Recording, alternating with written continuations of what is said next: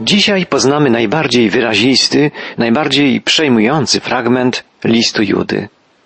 Jeden z komentatorów biblijnych stwierdził, że mocne słowa, które ten urywek listu zawiera, świadczą o tym, że moralne oburzenie autora listu, wywołane postępowaniem ludzi rozbijających jedność chrześcijańskiej wspólnoty, osiągnęło tu swe apogeum, swój najwyższy punkt. Juda, pełen oburzenia, pisze Oni są zakałami waszych agap, bez skrępowania ucztują, samych siebie pasąc. Są bezwodnymi chmurami, unoszonymi przez wiatry, jesiennymi drzewami bez owoców, dwukrotnie obumarłymi, wykorzenionymi, wzburzonymi falami morskimi, które wyrzucają swoje haniebne czyny, błądzącymi gwiazdami, dla których na wieki są zachowane nieprzeniknione ciemności. Wstrząsający obraz.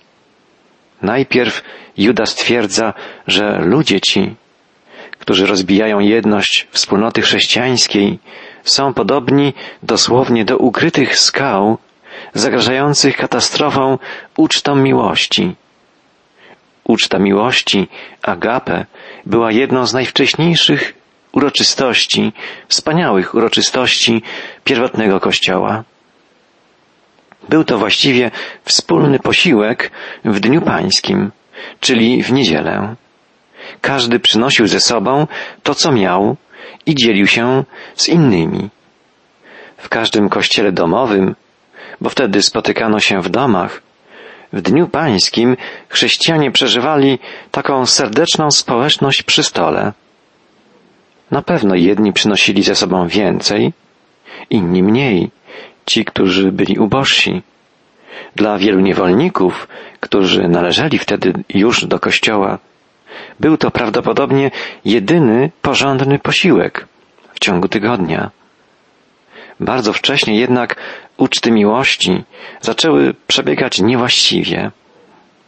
Widzimy to na przykładzie kościoła w Koryncie, o którym apostoł Paweł pisał w swym pierwszym liście, że tamtejsze uczty miłości wprowadzają podziały, zamiast działać w kierunku pojednania i miłości.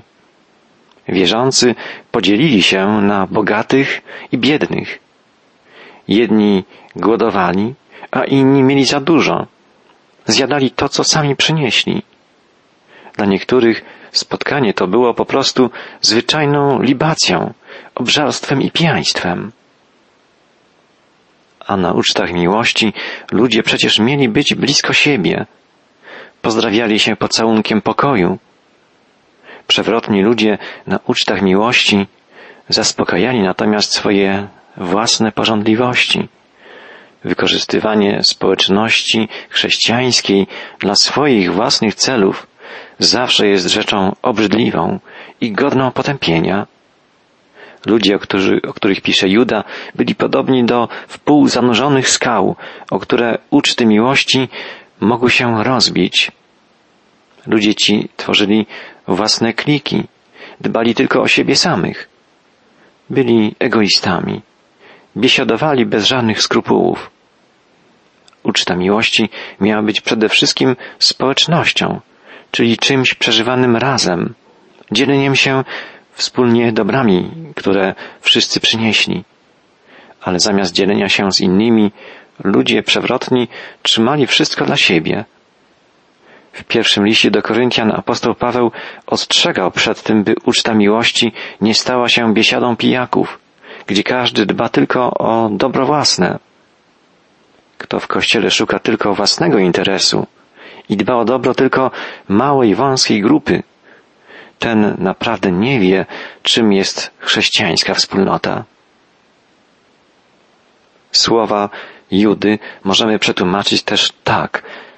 Poza samymi sobą nie czują oni odpowiedzialności za kogokolwiek innego, a dosłownie pasą samych siebie. Obowiązkiem każdego przełożonego wspólnoty jest pasienie stada Bożego. Fałszywy pasterz bardziej dba o siebie, o siebie samego, aniżeli o powierzone swojej opiece owce. Prorok Ezechiel tak przedstawiał fałszywych pasterzy, którym mają być cofnięte wszelkie przywileje, bo nie spełniają swojej roli. Jakom żyw, mówi wszechmocny Pan, ponieważ moje owce stały się łupem i ponieważ moje owce były żerem dla wszelkiego zwierzęcia polnego, gdyż nie było pasterza, a moi pasterze nie troszczyli się o moje owce, a sami się paśni, moich owiec nie pasąc, oto ja wystąpię przeciwko pasterzom i zażądam od nich moich owiec i usunę ich od pasienia owiec moich. I pasterze nie będą już paść samych siebie. Wyrwę moje owce z ich paszczy. Nie będą ich żerem. Tak wołał prorok w imieniu Pana. I słowa te ziściły się wraz z przyjściem na ziemię dobrego pasterza, Jezusa Chrystusa. Ale potem Jezus powołał swoich uczniów, by paśli Boże stado. Niestety nie wszyscy, którym w Kościele Chrystusa powierzono funkcję pasterzy, troszczyli się o trzodę. Niektórzy paśli wyłącznie samych siebie. Juda potępia egoizm i brak poczucia odpowiedzialności za innych, brak miłości i wrażliwości występujący u ludzi szerzących zamieszanie i wprowadzających błędne nauki. Pisze, że owi ludzie, przewrotni i pyszni, są podobni do chmur unoszonych przez wiatr, z których nie spada ani jedna kropla deszczu, że są podobni do drzew, na których nie pojawia się żaden owoc. Te dwa obrazy przedstawiają ludzi, którzy mają wysokie mniemanie o sobie, a w rzeczywistości są bezużyteczni. Wyobraźmy sobie, że w suchej porze roku mieszkańcy Palestyny modlą się o deszcz. I oto na niebie pojawia się chmura, niosąca ze sobą obietnicę obfitego opadu. A jednak nie spada ani kropla. Często obietnice deszczu były zwykłą iluzją, gdyż z chmury nie spadał deszcz. Był to wielki problem w Izraelu. Podobnie w czasie zbiorów niektóre drzewa wydają się czasem uginać od owoców, ale jeżeli ktoś podchodzi do nich bliżej, nie znajduje na nich żadnego owocu. W tych obrazach zawiera się wielka prawda. Obietnica bez spełnienia jest bezużyteczna. W Nowym Testamencie nic nie jest tak bardzo potępiane jak bezużyteczność. Użyteczność wobec innych ludzi to jest coś, co jest bardzo cenione przez autorów Nowego Testamentu, co jest bardzo cenione przez samego Boga. Nie da się zastąpić użyteczności odpowiednim wyglądem czy pięknymi słowami. Juda maluje bardzo żywy obraz ludzi, którzy byli nieużyteczni i tylko wprowadzali zamieszanie. Są oni podobni do dzikich fal morskich, które wyrzucają na brzeg swoje bezwstydne uczynki, pisze Juda. Po sztormie, kiedy fale zmniejszają swoje rozmiary i oddalają się od brzegu, pozostają na nim wodorośla, kawałki drewna, wszelkiego rodzaju śmiecie morskie. Nie jest to widok pociągający i piękny. W przypadku Morza Martwego widok ten jest jeszcze bardziej przygnębiający. Wody Morza Martwego wyrzucają na brzeg kawałki drewna, ale ponieważ wody te są bardzo przesiąknięte, nasycone solą, sól gęstą warstwą pokrywa pływające przedmioty. Tak więc wyrzucone na brzeg kawałki drewna i inne odpady są bardzo podobne do kości ludzkich. Są białe, pokryte solą.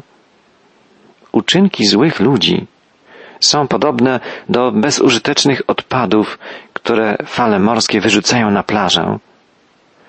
Odpady te podobne są do odrażających szkieletów ludzkich. Być może ten obraz miał na myśli Juda. I w końcu autor listu pisze, że przewrotni ludzie są podobni do błąkających się gwiazd, dla których zachowane są na wieki najgęstsze ciemności. Ten obraz Juda zapożycza już nie ze świata przyrody, ale z apokryficznej księgi Enocha. Księga ta była znana czytelnikom listu Judy. W księdze Henocha gwiazdy są identyfikowane nieraz z aniołami. Jest tam przedstawiony los gwiazd, które będąc nieposłuszne Bogu, zeszły ze swoich orbit i zostały zniszczone. Podróżując po ziemi, Henoch znalazł się w miejscu, gdzie nie było nieba w górze, ani twardego gruntu pod nogami. Był to ogólny chaos i strach. Pisze on, wtedy zobaczysz siedem gwiazd niebieskich, podobnych do wielkich gór, pełnych ognia. Powiedziałem, za jaki grzech są one tu umieszczone i z jakiego powodu zostały tu porzucone. I odpowiedział Uriel, jeden ze świętych aniołów, który był ze mną, przełożony nad innymi aniołami. Henochu, dlaczego o to pytasz? I po co chcesz znać prawdę? Są to gwiazdy niebieskie, które przekroczyły przykazania pańskie i są związane na dziesięć tysięcy lat, na czas odpowiedni do ich grzechu. Możemy powiedzieć, że los błąkających się gwiazd jest obrazem losu człowieka, który łamiąc przykazania Boże, idzie własną drogą. W taki przejmujący obrazowy sposób, ilustrując swoją wypowiedź znanym czytelnikom listu fragmentem żydowskich ksiąg apokryficznych, Juda ukazuje konsekwencje oddalenia się od Boga, konsekwencje łamania Bożych standardów, praw i reguł, którym poddany jest zarówno ogromny wszechświat przez Niego stworzony, jak i życie aniołów i życie każdego z nas, życie każdego z Bożych stworzeń.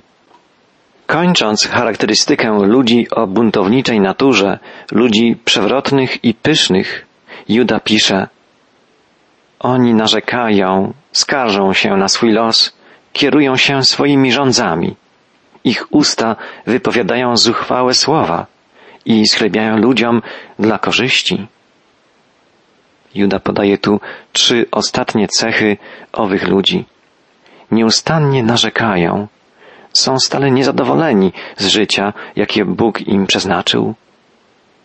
W tym zwrocie Judy występują dwa szczególne słowa. Pierwsze z nich było bardzo dobrze znane czytelnikom pochodzenia żydowskiego, drugie natomiast czytelnikom pochodzenia greckiego. Pierwszym słowem było greckie słowo gongustes. Słowo to określa pomruk niezadowolenia i często występuje w greckiej wersji Starego Testamentu na określenie szemrania synów izraelskich przeciwko Mojżeszowi w czasie wędrówki przez pustynię. Słowo to czytelnicy żydowskiego pochodzenia zapewne doskonale znali. Ono bardzo wyraźnie określa pomruk niezadowolenia wrogo usposobionego tłumu, albo ciągłe narzekanie ludzi, którzy są ze wszystkiego niezadowoleni. Owi przewrotni ludzie z czasów Judy to odpowiednicy synów izraelskich na pustyni, narzekających na Boga.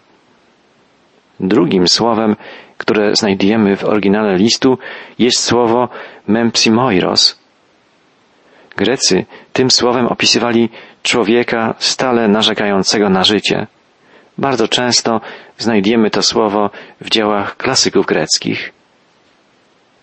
Jest taki typ człowieka, który w każdej sytuacji znajdzie powód do narzekania.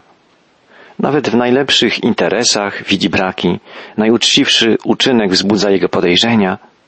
Nie zadowala go pełne powodzenie czy wielka fortuna. Zawsze będzie narzekał, choćby miał bardzo wiele. Pobożność jest wielkim zyskiem, jeżeli jest połączona z poprzestawaniem na małym, czytamy w pierwszym liście do Tymoteusza. Jest to bardzo prawdziwe. Ludzie źli chronicznie gderają, nie zadowalają się życiem, jakie Bóg im przeznaczył. Należy pamiętać, że tego rodzaju narzekanie jest obrazą względem Boga. Po drugie, podkreśla Juda, ludzie ci kierują się wyłącznie własnymi rządzami. Samokontrola i samodyscyplina to dla nich abstrakcja. Prawo moralne jest dla nich jedynie ciężarem, czymś nieznośnym. Godność i obowiązek nie robią na nich wrażenia. Nie chcą służyć, ani nie mają poczucia odpowiedzialności. Jedyną wartością, którą cenią, jest ich własna przyjemność. Jedynym motywem ich działania jest pożądanie. Gdyby wszyscy ludzie byli podobni do nich, świat pogrążyłby się w zupełnym chaosie. I po trzecie, pisze Juda, w ich głosie brzmi duma i arogancja, pycha. Starają się udawać wielkich, bo mają coś z tego otrzymać. Chodzi im o sławę i o uznanie. Człowiek może udawać wielkiego wobec innych ludzi, a jednocześnie może być szmatą wobec ważniejszych od siebie. Oponenci Judy właśnie uwielbiali samych siebie i płaszczyli się przed innymi, zależnie od sytuacji. Potomkowie takich ludzi wciąż żyją wśród nas. Człowiek prawdziwie wierzący, należący do Chrystusa, postępuje zupełnie inaczej. Wie, że największym przywilejem jest być dzieckiem Bożym. Z tej godności cieszy się i żyje pełen wdzięczności i pokoju. Nie opiera swego poczucia wartości na opiniach innych. Uczeń Chrystusa powinien być, niezależnie od okoliczności życia, człowiekiem spełnionym, pogodnym, przepełnionym pokojem i wdzięcznością. Naszą wdzięczność Bogu powinniśmy wyrażać przede wszystkim poprzez życie takie, jakie On zaplanował. Apostoł narodów wzywa nas, bądźcie naśladowcami Boga jako dzieci umiłowane i chodźcie w miłości, jak i Chrystus umiłował was i siebie samego wydał za nas jako dar i ofiarę Bogu ku miłej wolności. Skoro z Chrystusem związaliśmy swoje życie, teraźniejsze i przyszłe, powinniśmy brać go sobie za wzór i kierować się w życiu Jego miłością.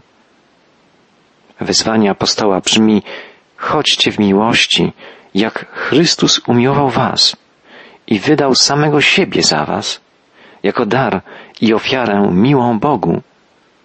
To jest właśnie życie wdzięczne, miłe Bogu.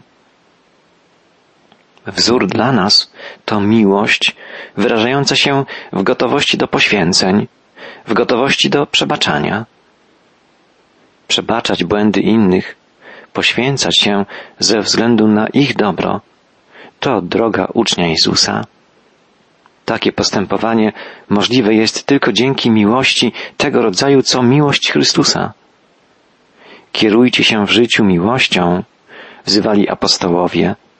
Jest to echo słów samego Jezusa, który swoim uczniom wiele razy powiedział, przykazanie dziś daję wam, abyście się miłowali, jak ja miłuję was. Gdybyśmy jako chrześcijanie realizowali to wezwanie Jezusa, potwierdzone wielokrotnie przez Jego apostołów, Pawła, Piotra, Jana, a także przez Judę, autora listu, który teraz studiujemy, gdybyśmy naprawdę kierowali się w życiu na co dzień miłością, dokonalibyśmy moralnej rewolucji, rewolucji miłości. I to nie pseudo-miłości, której fałszywy obraz kreują współczesne media, ale miłości dającej prawdziwą wolność, prawdziwe szczęście. Pomyślmy, jak wielki wpływ na dzieje ludzkości mieli pierwsi chrześcijanie. Ci żyjący w Jerozolimie, w Rzymie, w Efezie. Wtedy, w czasach apostolskich, Imperium Rzymskie, obejmujące cały ówczesny cywilizowany świat, przeżarte było wręcz niemoralnością, wyzyskiem niewolników, pogardą dla kobiet, bezwzględną rywalizacją o władzę i wielu innymi przejawami zła, grożącymi samozagładą, całkowitym upadkiem ludzkości. I wtedy Bóg posłał na ziemię swego Syna, który oddał swoje życie, żeby ratować zgubionego człowieka. Jezus Chrystus, a potem Jego pierwsi wyznawcy objawili światu prawdziwą miłość, miłość, która ratuje, przebacza jest zdolna do największych poświęceń. W krótkim czasie pierwsi chrześcijanie, idąc śladem swego mistrza, zbawiciela i pana, zmienili bieg historii, przemienili obraz świata. Historia nie zna przykładu większego cudu niż ten, jakiego dokonało chrześcijaństwo w dziedzinie moralności. Podobną rolę może każdy chrześcijanin odgrywać w dzisiejszym społeczeństwie. Musi jednak pamiętać o tym, że w swoim życiu, we wszystkim ma brać sobie wzór z Jezusa Chrystusa. Uczniowie Jezusa, apostołowie, wiele razy wzywali w swych listach Bądźcie dla siebie serdeczni i życzliwi. Przebaczajcie sobie wzajemnie. Używajcie miłych słów. Kierujcie się na co dzień miłością. Te wezwania są bardzo ważne. Jakże ważna jest uprzejmość i serdeczność we wzajemnych relacjach międzyludzkich. Jak bardzo brakuje nam miłych, mądrych słów, życzliwości, serdeczności w kontaktach ze znajomymi, z ludźmi napotykanymi na ulicy albo w sklepie, czy nawet w kontaktach z najbliższymi, z krewnymi. Apostoł narodów pisał, przebaczajcie sobie wzajemnie, jak Bóg przebaczył wam w Jezusie Chrystusie. Kierujcie się w życiu miłością, jak Chrystus, który nas umiłował i oddał za nas swoje życie. Mamy wzór w Jezusie Chrystusie. My, ludzie Chrystusa, powinniśmy i możemy być do Niego podobni. Musimy jednak pozwolić na to, by Duch Chrystusowy, Duch Boży stale nas przemieniał, prowadził i inspirował. Wtedy i nasze zachowanie, i nasze słowa będą miłe i ludziom, i Bogu. Zamiast narzekać, bądźmy wdzięczni Bogu za wszystko, co nam daje i żyjmy na miarę powołania Chrystusowego, na miarę pokory i godności Bożych dzieci.